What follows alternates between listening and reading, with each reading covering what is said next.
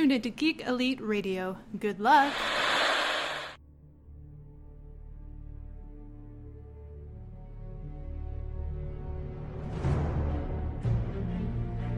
The future comes, and now my watch begins. It shall not end until my death. I shall miss no game, withhold no news, report all rumors. I shall wear no jerseys and plead allegiance to no side. I shall live and die on my webpage. I am the word in the darkness. I am the watcher of the TV. I am the megaphone that informs the realms of geek. I pledge my hands and name to the Geeks Watch, for the geeks and all the geeks to come.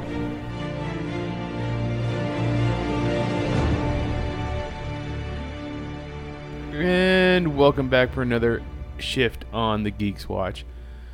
John, uh, this week, this week's episode of Westworld. Wow, I thought it was it, it was pretty incredible, and uh, when we get to it, I, I I really can't.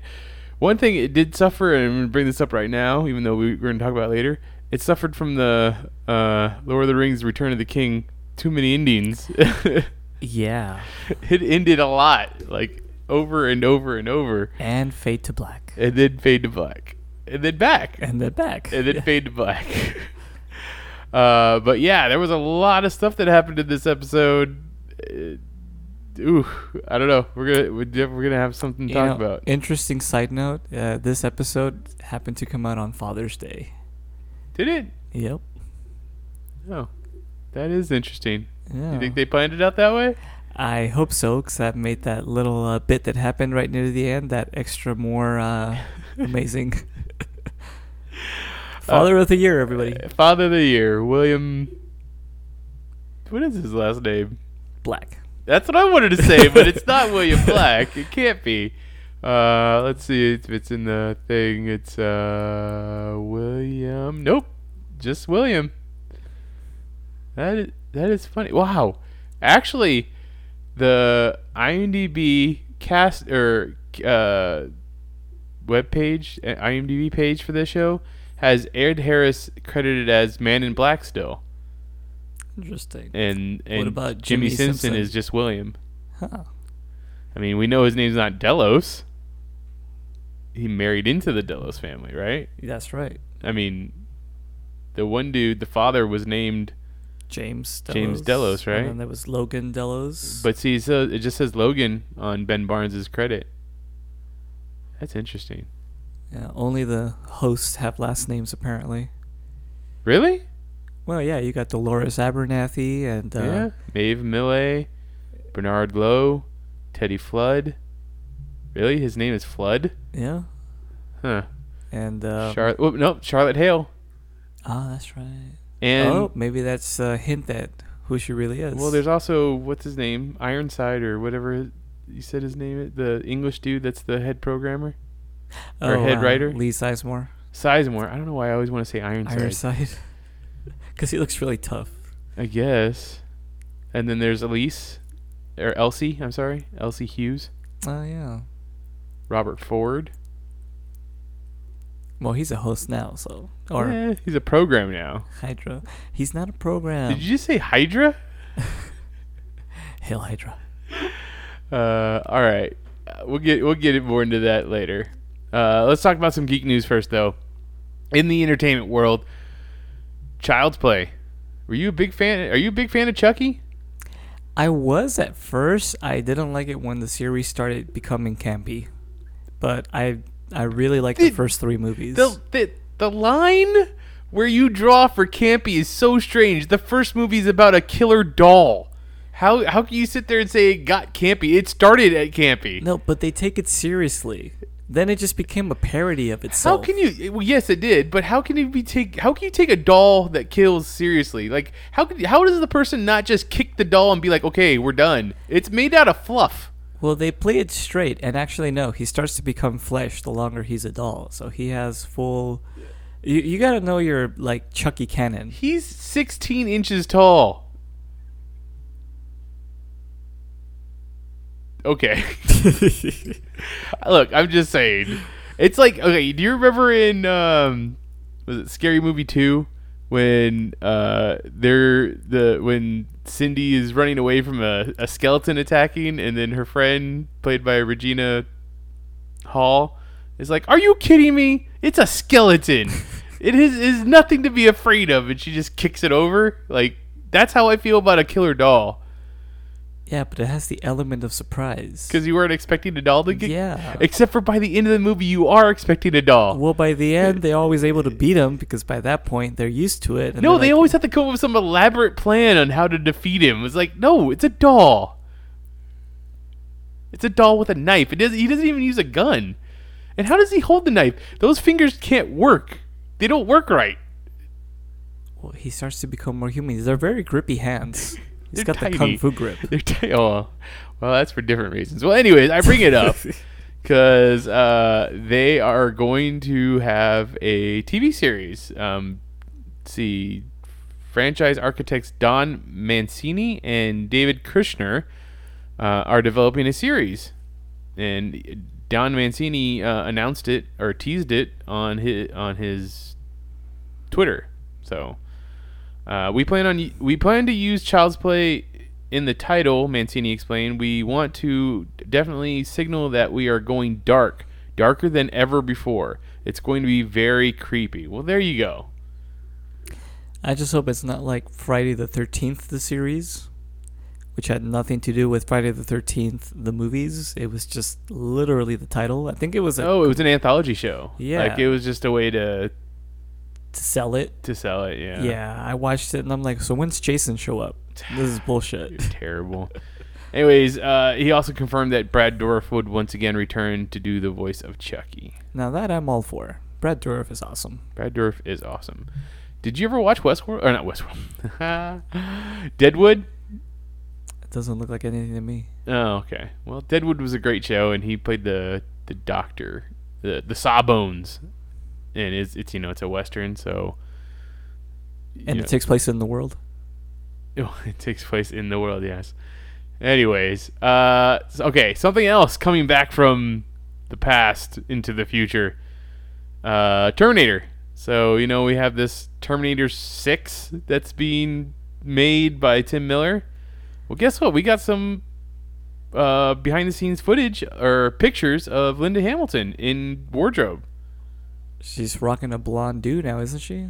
Uh, I don't know if it's supposed to be blonde or if it's just gray. Gray. Yeah. Yeah, she doesn't seem like the type of character that would care about what color her hair is. No. She'd just let it gray out. However, I think this is odd is that, and I don't know if it, if you think it's odd, but she is. I mean, she's obviously filming, and we know that she's in the movie. Who's playing John Connor? Is he not going to be a thing in this movie? Is it? I think he's been recast, but I don't know with who, because I know Edward Furlong is not in like filming condition. And Jason Clarke, I believe. Yeah, Jason Clarke was the last one to play the character, but he got turned into a Terminator in Genisys. So yeah, and he so didn't look the part. They the best guy they ever got to play adult John Connor was from the, whoever that was that played him in Terminator 2. That- he had no speaking lines. He just looked really badass.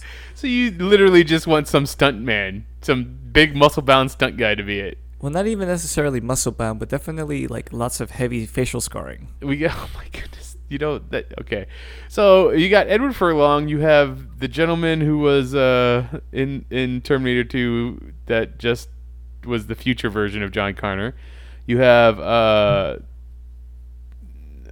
Christian christian, Bale. bale. yeah um jason clarke and then uh, i forget what's the name of the guy that played him in rise of the machines uh Oh, um, he has a a, a very odd not it's not yellow odd. bastard. Yeah, he he did play Yellow Bastard. God, I don't know why I can't think of his name at the moment. Isn't it Nicholas something? Nick, yeah, it's Nick something. Nicholas. Hoult?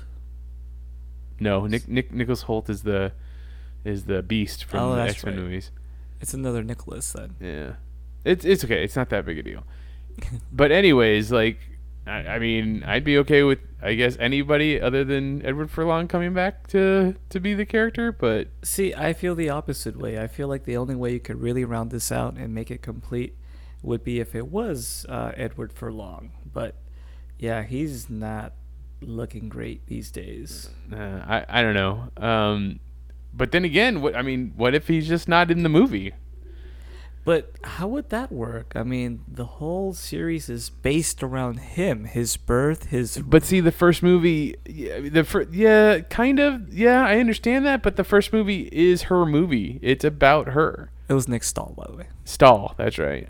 Uh, so I could see that this movie just being about her again.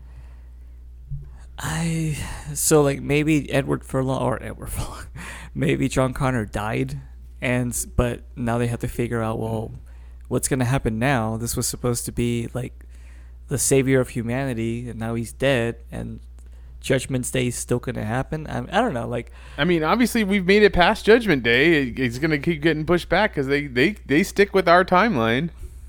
now wouldn't it be awesome if they did some kind of? uh Have you ever heard the fan theory for Back to the Future that Marty must have died like hundreds of times?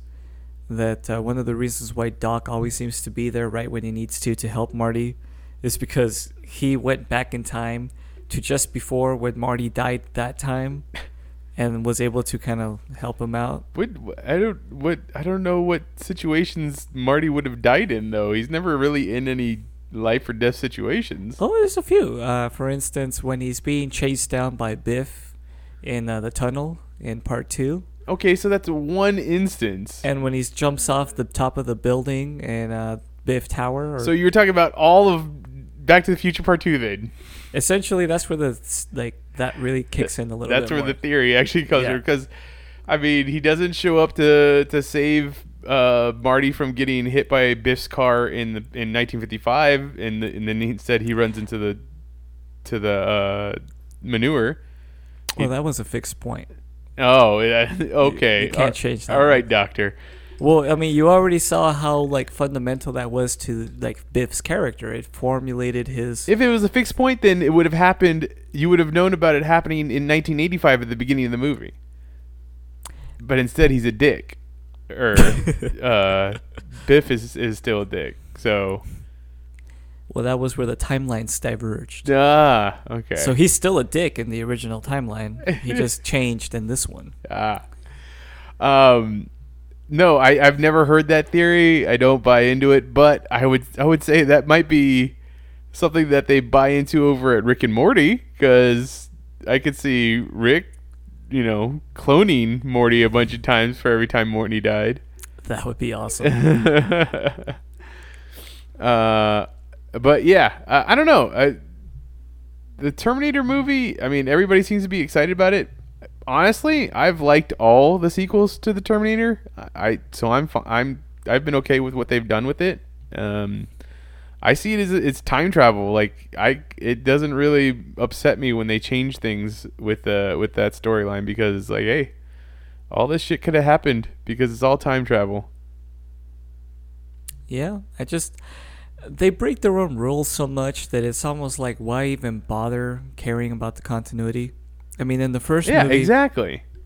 in the first movie, they make a big point about uh, only organic matter can be sent back in time, so that's why they didn't bring back any weaponry or anything like that.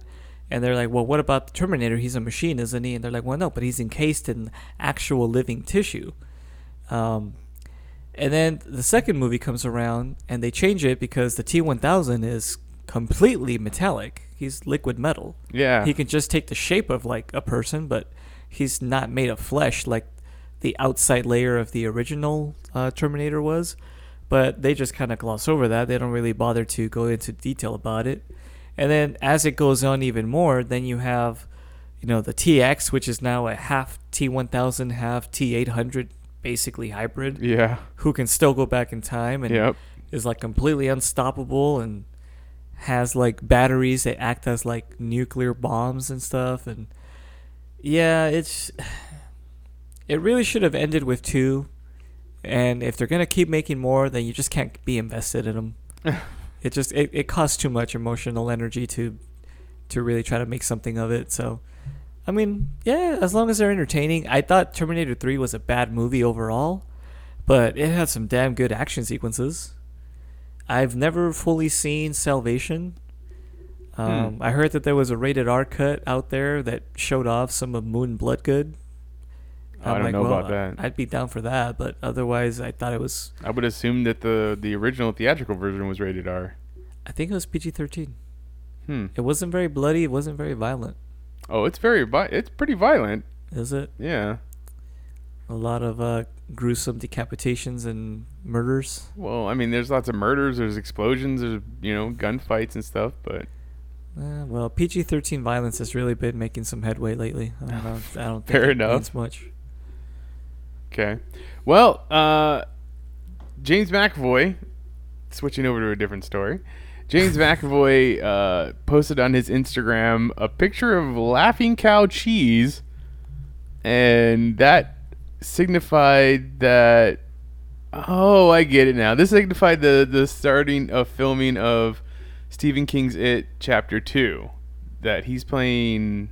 Which character is he playing? The grown-up version of? Do you know? Was it uh, Billy? No, not Billy. Stanley? No, Stanley. We talked about Stanley one of the last times. It's somebody else. I don't remember who he's playing. I- Isn't he playing the main guy? I think he is playing the main guy. That's uh. It's not Richie.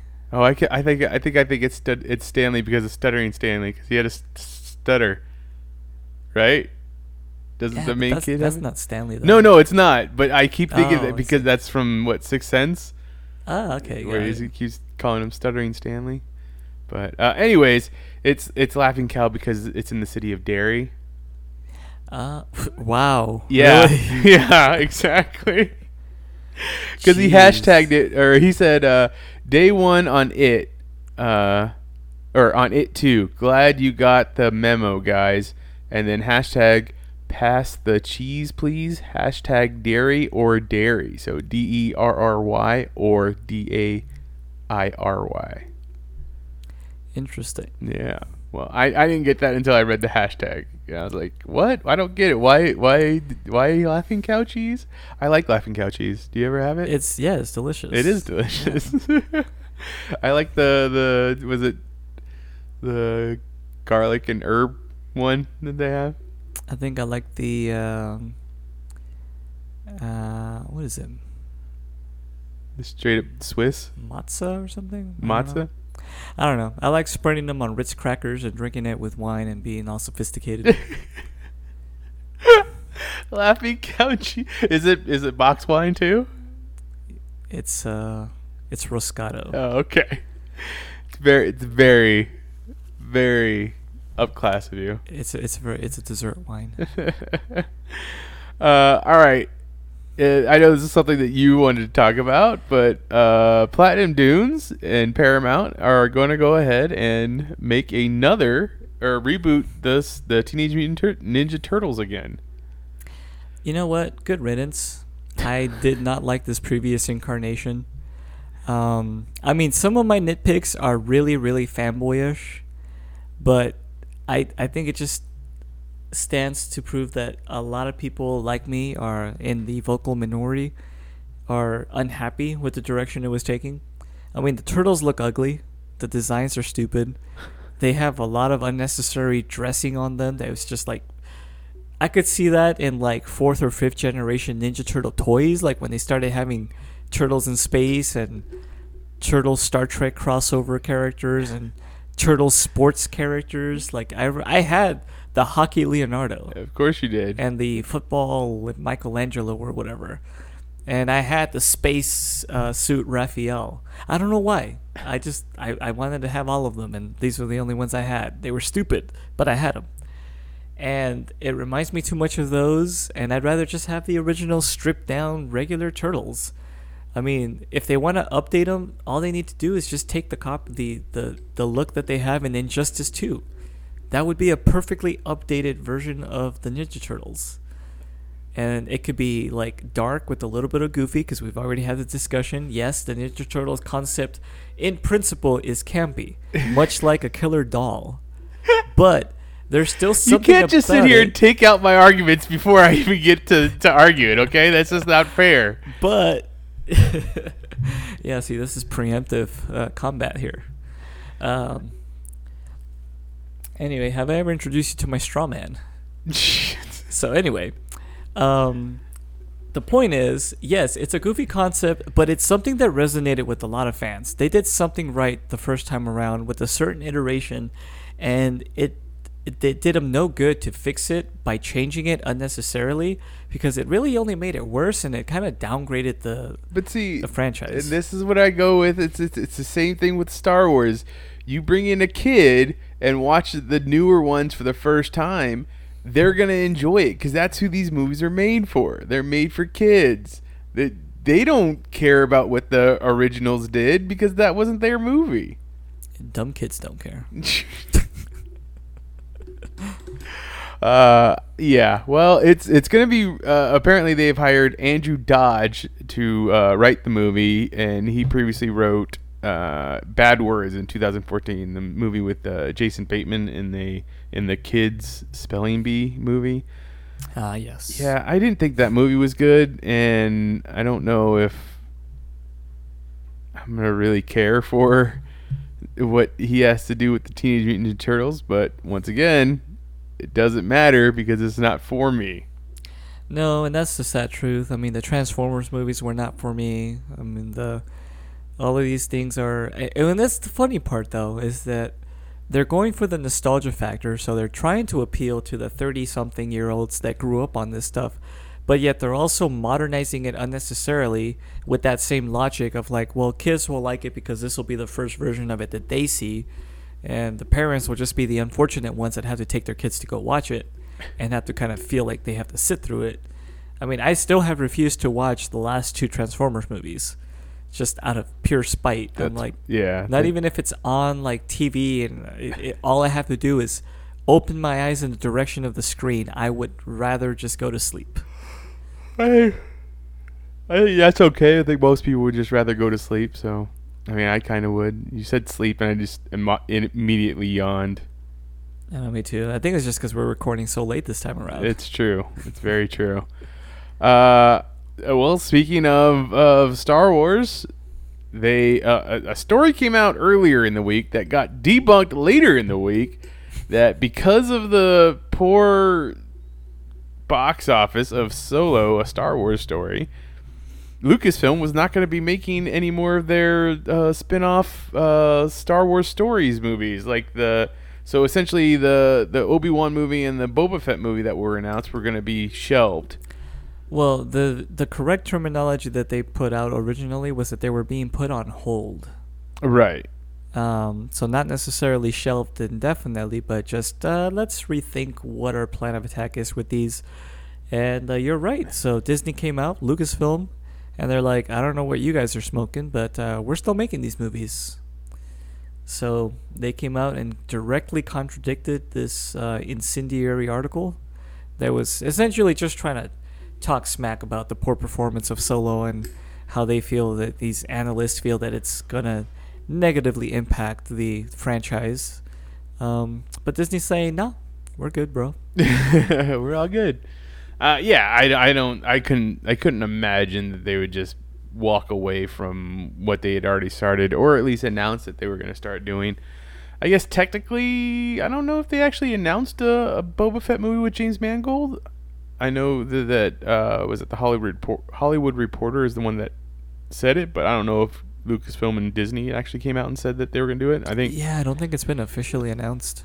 the the Benioff and Weiss uh, series, I believe, has been announced, Yeah. and then the Rian Johnson one was uh, series was announced, and then you know you have the uh, TV show with Jon Favreau, but And then J.J. Abrams was still doing the, the Well- next one. yeah, but that's the that's part of the saga. Yeah. So Now, kind of segueing in a little bit to uh, with Star Wars, there's actually quite a few things that we could still talk about, but there's one that I just remembered.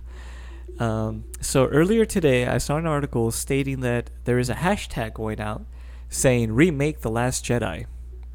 this is so, that's so dumb. There is a yeah, supposedly some group is trying to raise money, and they're even saying they'll front the cash to Disney. Right. Say, hey, we'll pay the full cost of remaking this movie, and it's so outlandish. It actually got the attention of Seth Rogen and Sean Gunn. Sean Gunn or James Gunn? Oh, James Gunn. Sorry, yeah, Okay. not his brother. And uh, Seth Rogen's like, wait, like you could tell he was probably like, like in a marijuana daze, and it was like, hold up, let me see if I got this straight. So he actually tried to get it to get them to break down, and he was being super logical about it too. He was like, "Wait, so how would you remake a movie that you don't have the legal rights to remake with the cast? Like, how would you remake this movie uh, if you wouldn't have access to the cast?" So whoever's running that hashtag, this uh, this Twitter page of remake the Last Jedi, um, apparently they feel like they have a plan. They're very optimistic about their pos- uh, prospects of being able to make this work, and uh, they basically throw out really vague terms such as uh, the franchise has legs, uh, people will come, everybody wants this to happen. And yeah, James Gunn is one of those people that says, Yes, I would love to see this happen. Uh, hit me up. I'm interested. And Rian Johnson was one of the latest people to respond to this. And he's basically was saying, "Oh my God, yes, please make this happen, make this happen," and then like a hundred little prayer hands afterwards. Oh, so he's just being facetious. So he's being, yeah, he's being a super massive troll douche. But at the same time, you know what? Maybe it's time to start like crowdsourcing no, these things. no, no. You don't crowd crowdsource is supposed to be out there for people who can't afford it. You're not crowdsourcing for Disney, one of the largest corporations in the world. But if you want it to be done right, No, it won't be done right because it'll be done by fanboys and fangirls. It's gonna be a bunch of people just yelling at each other. That, no, it's not the way that's supposed to be done. Han was supposed to sit on this side of the Millennium Falcon or some bullshit like that. uh, you almost started doing a like a George Lucas impression. Oh, did I? It's, it's coming out a bit. I was like, oh my god, he's in the room. I can feel him. Look, it's the same thing with the people that are like, "Give me the Zi- the Snyder cut of, of Justice League." It's it's dumb. It's it, the movie's made. It's it's over with. Just move on to the next thing. You know what though? I feel like at this point, just staring at the news day in and day out these days, this would probably be like the least surprising thing that could actually happen. Oh God. Uh, and what what exactly what the, these people do with, with the Last Jedi, the title of the Last Jedi? What are they gonna do? Like if they they uh, they probably didn't like anything about the movie that came out. Don't get me wrong. I'm not sitting here defending the Last Jedi. I didn't have any fun with it. I just thought I thought that was the one of the most boring Star Wars movies out there, and that's saying a lot. You know what's really unfortunate though? Um, I like Wisecrack's breakdown of The Last Jedi and what went wrong with it. I fundamentally I agree with a lot of their positive points about The Last Jedi. They were basically trying to do a like, well, I mean, let's come on, let's, it wasn't that bad. It wasn't what we wanted, but it wasn't a bad movie. To which I kind of disagree. But they make some really, really good points about what Rian Johnson was trying to tell in the story. So much so that I'm like, in the hands of a more capable director, this actually maybe could have turned out more interesting. Maybe still boring, but more interesting. More capable director Rian Johnson made Brick. That's one of the best movies out there, Yeah, and you know what? and I, Looper. I like Looper, but it's not a great movie. It has some serious uh, It does. It has some flaws, logic flaws. but Yeah, there's I, it's it's another it's a time travel movie. They're always gonna have their flaws. I would have rather have seen whoever did. Uh, actually, I think that was Colin Trevorrow, wasn't it? Uh, Jurassic World no, what was the other one that he did before that? before Jurassic. Safety not guaranteed. Oh, did he make that movie? I believe that was him. See, that movie's not that great either. Yeah, but I think it had a little bit more heart, and it had Dopinder in it. I, I I I like his one movie that apparently everybody hates. There's uh his one movie. Uh, what was it called? It's um, it's one where the the kid dies and he leaves a a, a a way for his mom to kill this other guy, like a whole setup for it. Uh, Oh, was that the one with uh, Book of Henry. Oh yeah, That, yeah. I thought that was a really good movie, but Mm. uh, for some reason a lot of people hate it. I don't know well, why. it's kind of dark subject matter. I mean, yeah, it's dark stuff, but that's not a reason to hate it. Some people, Especially critics. Critics shouldn't hate dark subject matter. Anyways, Maybe it's a reflection of our times and ourselves. maybe. uh, while talking about Disney, I, I mean, unless you were gonna go off on some more Star Wars stuff. Yeah, that's pretty much it. Talking about Disney, they uh, went and sweetened their pot, their bid, I should say, for Fox. Um, after all the news of Comcast coming in and upping their bid and making themselves a serious contender, uh, Disney came in and said, "Hey, well, here's seventy-one billion dollars plus some stock and and some cash on hand and some other stuff, and uh, we want to be on the top again." And essentially, like from what I understand, Fox has just kind of been like, "Hey, Comcast, thanks for like you know throwing in the bids and making it so that Disney has to up their offer. We re- we really want to sell to Disney, so yeah." Man, I just can I, I can't even imagine what I would do with seventy three billion dollars. I mean, it's not like it's gonna go just to Rupert Murdoch. No, I'm pretty sure he's gonna like have like toilet paper made of hundred dollar bills after this. He's just gonna have he's gonna have seventy three billion dollars in in in oh, in hundreds and go like swimming through it like Scrooge McDuck. yes. Okay. Uh, I don't know. It it seems. He's probably gonna trash talk Bitcoin and then make his own cryptocurrency. probably. I could see that happening. Excuse me. He'll definitely have the money to back it up. Yeah. So, damn cryptocurrency. I'm so tired of- about hearing about They cryptocurrency. could call it Foxcoin. I, I, yeah, probably he'd probably call it Murdoch money. So, Murdoch Mullah. yeah, there you go.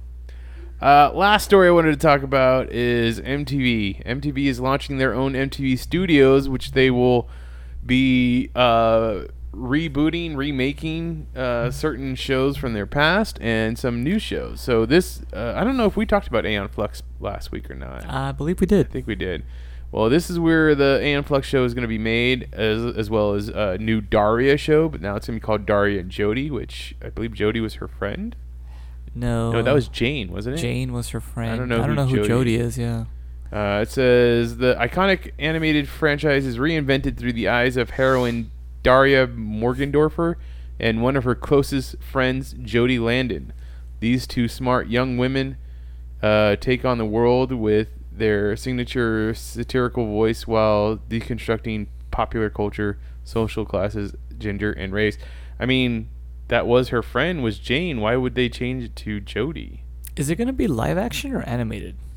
I don't know. I would assume that it's going to be animated because it's the same, but maybe it is going to be live action. Uh, they are also going to be bringing back the real world because we need more reality television, I guess. Uh, they're going to be bringing back the show Made, which is the one where they pair people that are trying to get into a certain type of career Oh, with yeah. people who are experts. I remember that one.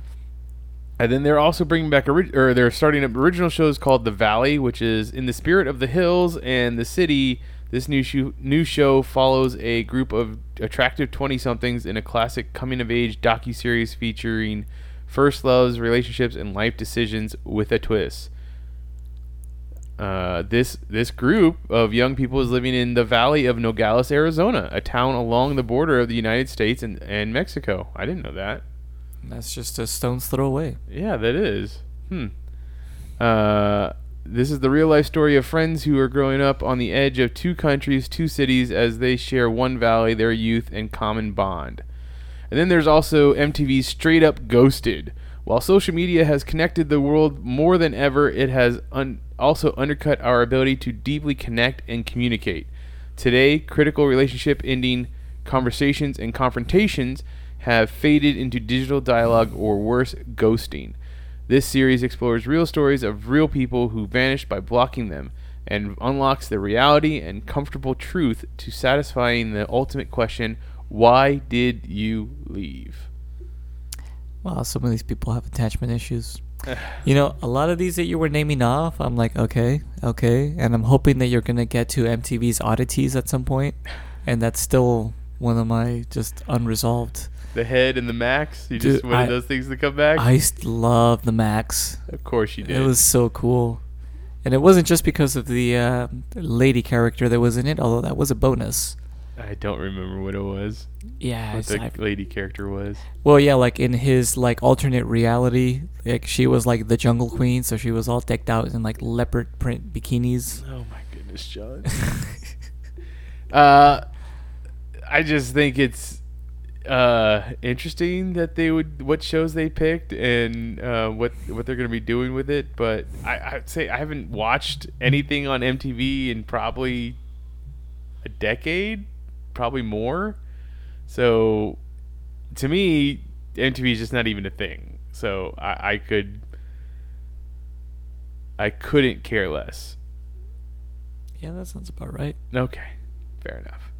Uh, all right, that's all the news that I had, and uh, everything that you said you wanted to talk about. So you ready to get on to uh, Westworld season two, episode nine, Vanishing Point? Let's do this. All right. So a little, uh, a little bit of uh, trivia that came with the episode. It says, though they don't share any scenes in the episode, S- Sela Ward and Evan Rachel Wood both starred in the one the show once and again. Uh, Sela Wood was the one that, that played uh, William's wife Yeah. in the episode. Uh, this episode, which centered heavily on the relationship between William and his daughter Emily, resulting in him un- ultimately killing her, aired on June seventeenth, Father's Day. Oh, there you go. There you go. So trivia had it. IMDb trivia had it. But yes, jumping straight to that, he ends up shooting his daughter, assuming that she is a host. So, I mean, the episode starts off with him kind of being brought back to life by his daughter. Uh, I don't know. Do you think it was just water that was in that red canteen, or do you think it was uh, something else, some other healing thing that they have at, in, in the park? I don't know. It definitely seemed like she was healing him. I, I thought I saw like some medical stuff kind of laying around. Yeah, and that, and then there was that like weird uh, orange thing that was sitting on the ground that looked a lot like uh, the white thing that Bernard gives to Elsie. Later yeah, that's on. a that's a beacon. Oh, okay. So that was like what they were gonna zero in on to come rescue him. he did when he wakes up, he asks her, "Did you set off the flare already?" She's like, "Yeah," and he's like, "She's like ten minutes ago or something like that." And I thought that was I, he. He's constantly trying to poke around in her story to figure out if she's a real person or a host throughout the whole thing. Yeah, like somehow like he wants to find that hole that will point her out to be like a fraud. Right. And he thinks he got it right this time. yeah. Uh, he uh he yeah he's he's constantly he's like he's constantly referring to her as uh Ford Robert Ford being like you almost got me Ford kind of thing. mm-hmm. Um, I don't know. He goes from being able to not walk to being able to walk all the time throughout this season, like quite quickly. Well, he heals very well. and it's almost like he's uh I don't want to say getting replacement parts, but he uh, seems to be very repairable. so there's, I mean, is is the possibility that what we've been seeing with him and like when he was visiting uh, John Delos in that- James. James Delos in that room, you know, were they looking for uh, fidelity or whatever it was? Mm-hmm. Um, that it was actually f- made, like eventually it happened, and he downloaded himself, and it's he's just now realizing that he's a robot because we see him going to uh, cut his arm open to see if he's actually is a, a, a machine or not. And of course, they zoom away at the end right before you get to find out anything. That was the one like fake ending you kind of wished actually led to something else, but nope, it that was where it all stopped. Um, well, there's an interesting theory uh, that says that all of the basically everything they were witnessing, including the stuff that has nothing to do with uh, with the Men in Black, is all part of this overall uh, like virtual reality because it's it's actually him that's trying to go through fidelity, not James Delos. And the the complexity of the story was actually um, Ford's idea all along because he realized that um, if the narrative is too simple, then the body will reject it. It has to be. Um, you ha- basically have to go through like these extreme feelings to earn it. to yeah to to to break free from that programming or from the boundaries of the program so to speak that was the whole point that ford was making in the first season when they had that pyramid of self-discovery or self-awareness Mm-hmm. um, and how you start off at the very bottom with like base emotions and then memories and until you get to like pain and suffering and then finally enlightenment. Um, well apparently that's what they're trying to do to the man in black. And so like it's just a really really realistic convoluted uh, fidelity test for william. Uh, it made me think a lot because I mean, obviously, the first season we find out that there is a host that is walking around thinking that it is a man in Arnold, or I'm sorry, Bernard, because Bernard is actually a host that thinks that he's a real person, right? Yes. Well, for the beginning of well, for most of season one, he thinks he has his old memories. He Right. has conversations with someone he thinks is his wife, Mhm. which was actually Ford using a like a Snapchat filter to make himself look like Gina Torres. Right. And um, he has memories of his son that wasn't actually his son. Right. And It was, um, it was Arnold's son. yeah, it was Arnold's son. So he, which makes me wonder, whatever happened to his son? He did he die? I, I would assume that he also died. Unless he actually is still alive and then he's gonna meet his grown-up son and that that'd be weird but anyway yeah so bernard was convinced that he was a human um, but he did not have free will Right. He was still following. Uh, yeah he was just yeah he was really really well programmed to behave like arnold um, but yeah he was just bernard and now we're starting to see is like well can he really be his own person and that could be part of the reason why he's malfunctioning because now that he's more aware of what's going on and he's trying to be more independent and i guess free Mm-hmm. then it he just can't really handle it you know we saw that uh, all the different things that are affecting him including being shot in the head uh, losing all that cortical fluid um, not being able to keep track of time correctly like all these things are just probably all part of the same problem which is that um,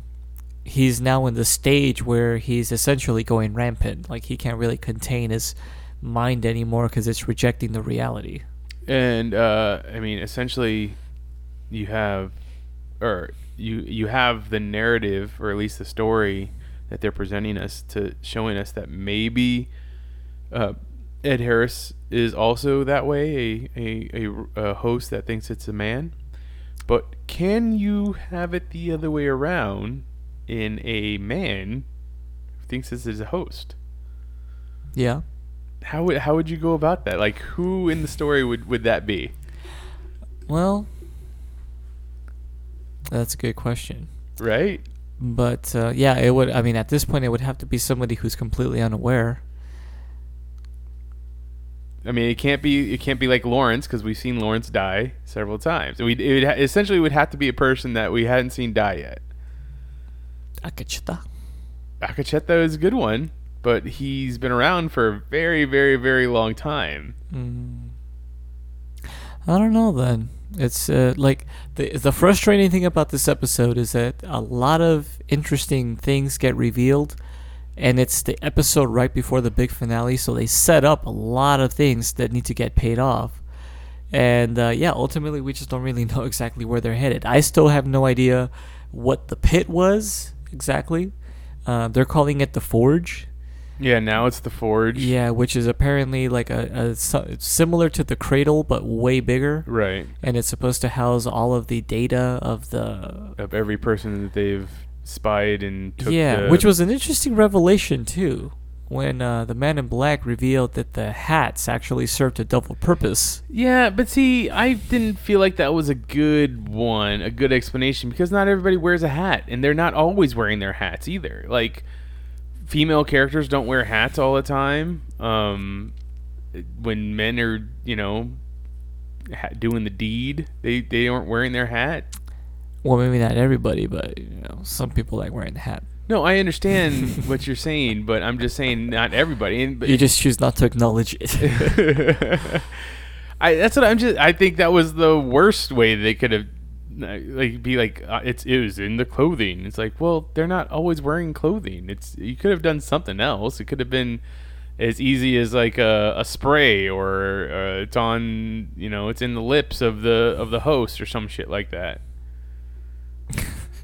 I don't know. It's just I don't know. The hat was just a dumb one to me, and it's I mean that means it's only in Westworld. Like what about in Shogun World or Raj World? There there's not hats always being worn in those worlds. well, they have different type of headgear. They got turbans. They got samurai helmets and headbands. Yeah, but not everybody's wearing a samurai helmet, and not everybody's wearing a turban. there's there's ways, I'm sure. You could have easily done like, hey, while you're in the park, you have to wear this wristwatch. Like it, it, it, it kind of tracks you. It, uh, you know, monitors your heart rate and stuff like that. And that could have been the thing. That's actually an interesting point. They should definitely have some kind of monitoring system. So with the like GPS tracking, like Logan, when you end up getting lost and naked in the desert, Yeah, I mean, they're gonna have to come out there and find him. It- not gonna let him die. exactly. But yeah, that, it, I don't know. The hat thing was just a little. It was. I, I kind of laughed at myself. I was like, ah, it's dumb. like they could have came up with something better. Uh, but then again, maybe he's just lying. Yeah, it's all part of the uh, Because, illusion. Because I mean, if he still believes, if he believes Emily was a, a what you call it, a, a host at that point, he might have been lying to her. So Yeah. that's another thing. So as we see those guards, I don't know, military guys will run up to Emily and and and William uh, to check William to see if he's a host or not. They put that little device up to the back of his neck, which I have no idea what what it tests, but uh, you see that the guy, the other guy, puts it up to the back of Emily's neck, but you don't get the reveal of what it says, if it says clear or what, because William then takes it upon himself to kill everybody in the in the in the scene with the with a nice P90 before the guy has a has a chance to say anything. He got a little trigger happy there. Uh, and then, as we stated earlier, he uh, he points to the fact that hey, you you couldn't have known that uh, about my profile because uh, you know your mother died before I ever showed it to her, so uh, you must be a host. And uh, he shoots her. She pu- she as she's pulling the the profile card out of her back pocket, which okay. Also, if this is set up by Ford, he could have easily just made another profile card and given it to her, given it to that that host. But hey, that's just me. Well, now he has to go all the way back home and look inside that book to see if it's still there. Yeah, essentially. So, Uh, so yeah, when when exactly did the the wife have this have the moment to do all this? Like, she she fakes sleeping. She goes over to the book where she apparently saw her husband put the card in there. Decided, hey, I need to figure out what this is. Takes the card out, puts it up to her tablet thing. It reads it because touch technology is awesome. It, it then shows a bunch of clips of him doing terrible things to robots in uh, on Westworld. uh, and this upsets her so much because of what I'm, I'm guessing because it adds into what he said to her earlier that hey this is, you you're right. This this stuff isn't real to there this world isn't real to me anymore. The other world is more real to me and I, I prefer it there kind of essentially. I'm paraphr- I'm paraphrasing. Uh, that upsets her so much that she puts it inside the music box that she gave to her daughter when her daughter was younger, and her daughter threw it away in the trash because she didn't want to be referred to as a ballerina. Uh, then goes and takes pills, puts herself into the bathtub, lets the tub fill up to the water to explode to overfill, and and then there's enough time for it to also not only fill up the, the tub, fill up the bathroom, but then leak through the water, the floorboards to get to the kitchen where Ed Harris and his daughter Emily are sitting. Like, I don't know. There was a lot of lot of time there, but it seemed like he just walked down and sat down at the table. Maybe it's just a really big house. It looked like it. I mean, it's an interesting thing I noticed was that somebody refers to William as the the big boss or the boss man, something to that effect. And I was like, oh yeah, I guess technically he would like be the one that owns all of this. Yeah, So because it would have went would have probably went to Logan first, but Logan's no longer fit, and uh, uh, I don't know if he's also died from He's a dead drug, now, yeah. drug overdose at that point. And then uh, and then it would have went to the daughter who was married to William, who is already an executive at Delos. So Hmm. Yeah, he probably is the person in charge. Now, two interesting things I noticed. Uh, one with the flashback to when they showed Man in Black having a like I don't know, was like a philosophical discussion about literature. Mm-hmm. Uh, some they they were quoting something I can't remember what it was. They're, qu- they're quoting Plutocrates, I believe, what he said his name was, but it's the it's the often misquoted uh, thing about Alexander the Great as as he stared over the over all that he had conquered and wept because he couldn't conquer anymore. And then uh, William is like, "That's not that's that's a misquote. That's not what he what what was said. It's that." He realized that there are infinite worlds out there uh, left to be conquered, and he couldn't even conquer his own. That's why he wept. That's why Alexander the Great wept. Yeah. So while they're having this conversation, he decides, you know what, I'm out. He goes to take a break, goes to a bar, and Ford is there, Mm-hmm. of all people. And so they have a little uh, vague conversation where, you know, they're being very cryptic because they know what they're talking about, but we don't. And uh, Ford says, like, hey, we had an agreement that, uh, you know, you could do your little experiment if I was left alone with my stories In, in the valley. in the valley, yeah, and uh, he says, yeah, but your guys broke the rule, meaning uh, the Delos people, I guess, were encroaching on his territory, and that's when he like swipes over that um, data card with all of his profile information. So two interesting things happen there. Number one, the man in black or William is having a drink, and in the previous episode, I think, or maybe the one before that. Emily pointed out, I was like, "Oh, I thought you only drank uh, here, not in the real world, or something like that." And so this directly would contradict that. So here we're seeing that he actually does drink in the real world. Hmm. Yeah, she said something like, "Oh yeah, that's right. You only drink in in this place."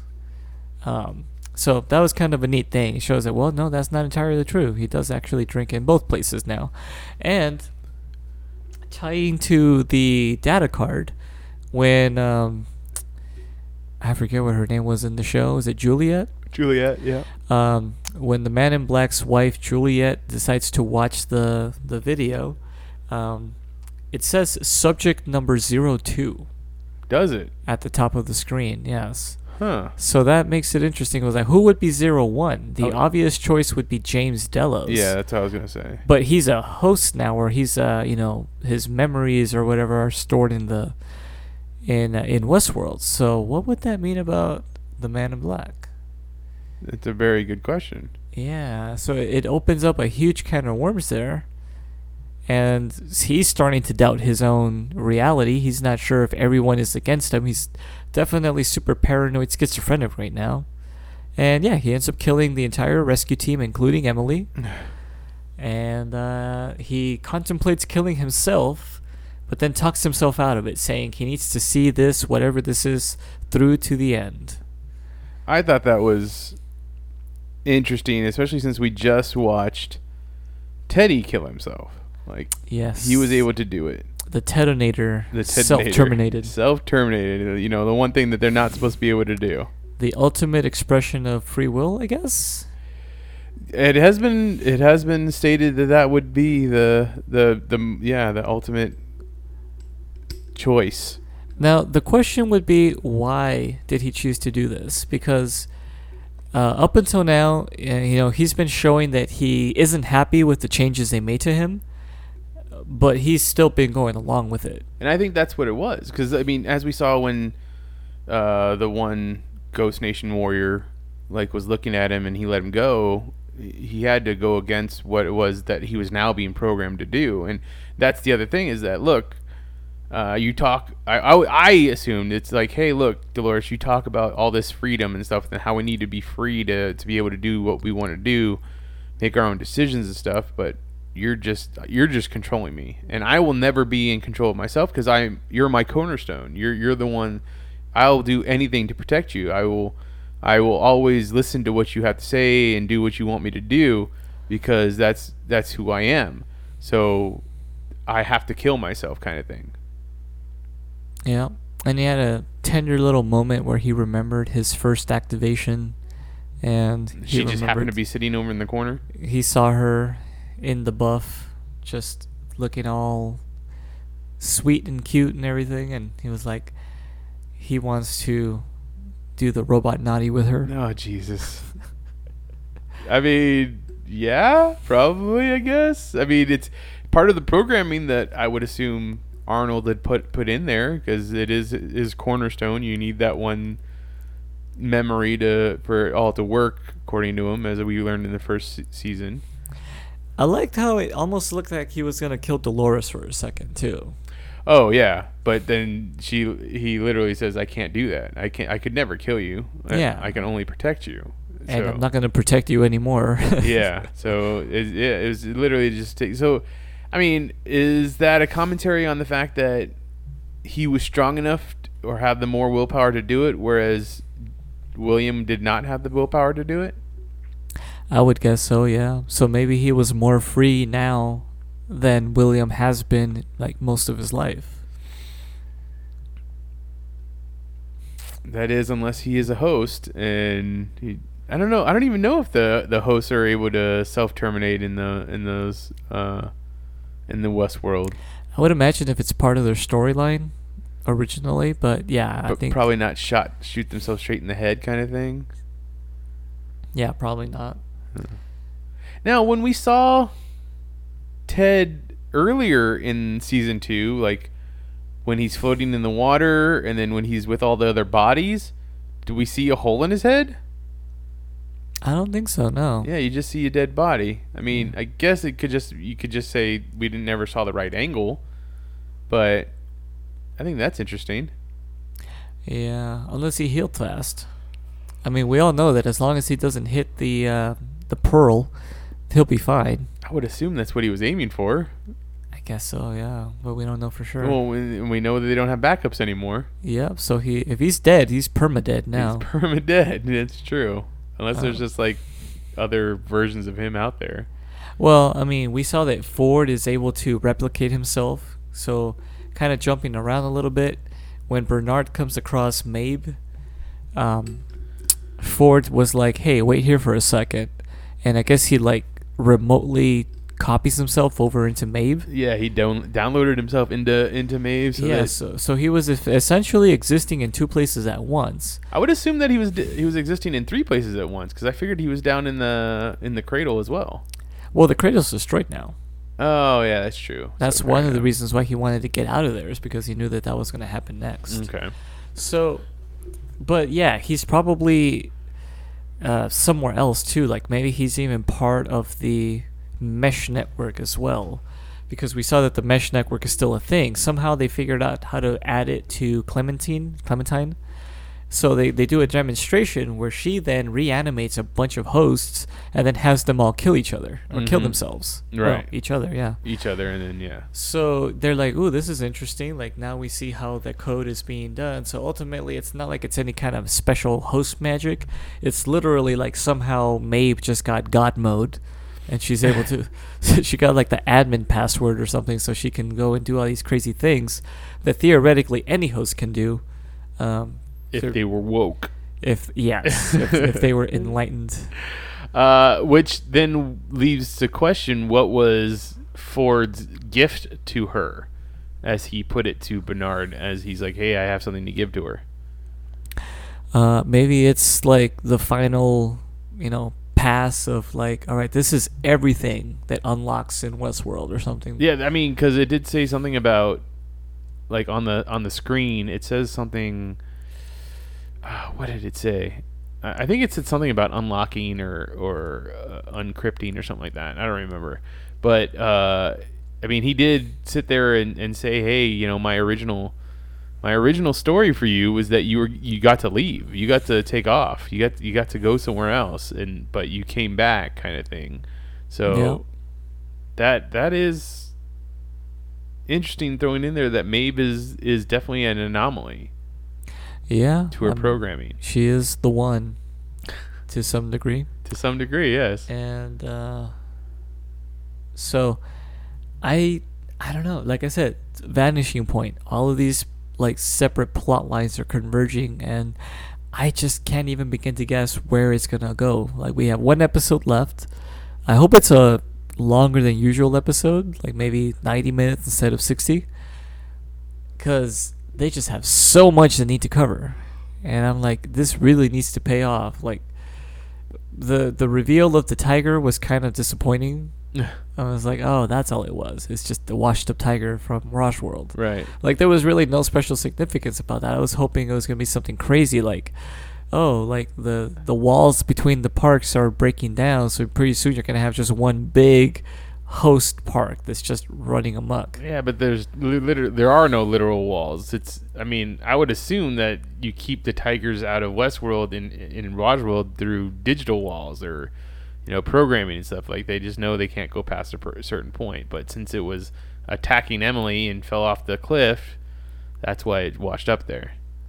Yeah, so that's kind of disappointing. It's kind of like in Lost when they're like, The "Oh polar man, bears? how did this polar bear end up here?" Like you think it might have something to do with Walt's kid's comic book that he was reading. Like, did he conjure a fucking polar bear in this island? Like, this is this giving him mental powers? And I was like, "Oh no, they just happened to keep some here for study." I was like, lame. Yes, and sometimes that's the problem with introducing those kinds of mysteries is that sometimes the payoff just isn't really worth it or maybe what you imagine is better or at least more satisfying than what actually is what they planned and and then what you're just left holding the bag Almost every time, whatever you imagine is Yeah. better than what actually can be put on the screen. you just sit there looking at your arm wondering if you're real or not I mean, in the flashback when he's talking to his wife on the bed, William, that is, he's pulling his sleeve up and like touching that area of his arm that we just saw Bernard cut into to you know change up his program which we when he did that he he deleted the well what we're led to believe is that he deletes the um forward programming out of his head. He really he removes the Ford juice. Essentially yes the the Ford code. Yeah um, but yeah, I mean, they did that. They did that there, and then they also, you know, they do it later when he cuts into his own arm. Uh, I don't know. I mean, that could that could also be pretty weird. That if uh, that far back is when I mean, or or even further, maybe that's the reason why she never felt right around her husband anymore because it wasn't actually her husband. It's a host that thinks it's her husband. Her husband. Oh, wouldn't that be? Oh, I've seen something like that before, where somebody realizes that that person is not the person, but like it just drives them crazy because they they don't know what the real answer is. They just know that there's something wrong there. The, oh, and funny that you bring up drive them crazy that because she brings out the whole, what are you gaslighting our daughter too, like you did me? Which, I mean, I don't know if that's just my privilege, but I I didn't know about that term until probably about two three months ago. It reminds me of a funny joke I heard. Well, I mean, funny if you like dark humor, Oh no. but yeah, there's that the term gaslighting is when you make your girlfriend think she's crazy, and they say that that's a dick move. However, there's another term called blade running, where you make your girlfriend think that she's a artificial human, and that's a Philip K. Dick move. Wow. That's I mean. It wasn't as dark as I thought it was gonna be, but it also wasn't funny. Well, story of my life. Okay, fair enough. Uh, no, yeah, uh, I thought that was interesting because what what if he did do something to make her feel like she was crazy, or you know? Well, no. What if she he wasn't doing anything specifically, but what if she could tell like this isn't like my husband or this isn't even a man anymore, but there's no context or no way to like describe otherwise that what is going on. Like it could be just like a very small doubt in the back of her mind that just grows over time. Um, then it drives her to drink and Yeah. and you know addicted to whatever else that put her in rehab and I mean, it's like in uh, in the Prestige when um, Alfred or Fredward or whatever the what hell Christian Bale's wife's name is. Um, she's like, you know, sometimes when you say it, you don't mean it, right But and, and- but she, I mean to her is like, well, this is still the same person, but sometimes he co- acts completely different. But she never understood why. Now, And- when then by the end of the movie, you know that it's because there's there's two of him. There's a- yes, there's a- and one is actually not her husband. Right. Which I'm He- like, that is. I understand the point of that movie, and this is kind of a tangent there, but you didn't have to do that. Like there was no, no rhyme or reason why they had to share a wife. That was just wrong. But anyway, And then one fell in love with Scarlett Johansson, and the other one had his wife, and yeah. the, they both loved the the little girl, the their the daughter. But yeah, that that was an interesting piece of dialogue in that middle of that movie, and then it makes sense later. Yeah, that's a little plot hole there. But anyway, yeah, I kind of feel like that's could be what we're witnessing here is that he even mentions to her, it's like, you know, I'm I'm super fake to everyone and you're the only one that's ever been able to see through it. And I think there's a little bit more to that conversation than just the superficial aspect that he plays a part for the corporate world. I think it might mean that she's the only one that could really test his fidelity um, in this literal and metaphorical sense, and just didn't know what to do with it. Like she couldn't understand what it was that was wrong, only that something was wrong, So- and only she could see it. Where would the real William be? He's probably dead. I mean, What if he's in the middle of the valley? Maybe he's just sitting in his storage, you know, his big giant uh, server farm, like collecting as much data as he can, even though there's a the whole place is coming down around his his his head right now. he's just a brain. Oh, maybe that's what it is. Maybe that's why William wants to destroy it now because he feels like he can't be free as long as the original is still in there somewhere. Maybe. He's asleep to himself. All very interesting points. Was there anything else about the episode you wanted to bring up? Now there's there's there's too many loose ends that we won't get wrapped up until the final episode. And I'm just waiting for that to hit now so I can get some kind of respite. and then, you know, hopefully set up for whatever season three will be. yeah. So, uh, all right. If you have an opinion on on uh, this episode of Westworld, we'd love to hear it. If you have an opinion on any of the stories we talked about, we'd love to hear it. You can find me on Twitter as at MitchipeediaGER. John's also on Twitter as I am at Magic Bollocks and don't forget to hashtag remake The Last Jedi. no, don't do that. don't do that at all. Uh, the rest of Geek Elite Radio is at Geek Elite Radio on Twitter, at Geek Elite Radio on Instagram, Facebook.com forward slash Geek Elite Radio is our Facebook page, and GeekEliteRadio.com is our website. Check out archived episodes of this podcast and other podcasts on the Geek Elite Radio Network. But until next time, this is the Geeks Watch on the Geek Elite Radio Network saying always remember to geek, Geek out. out. We now return you to your regularly scheduled program.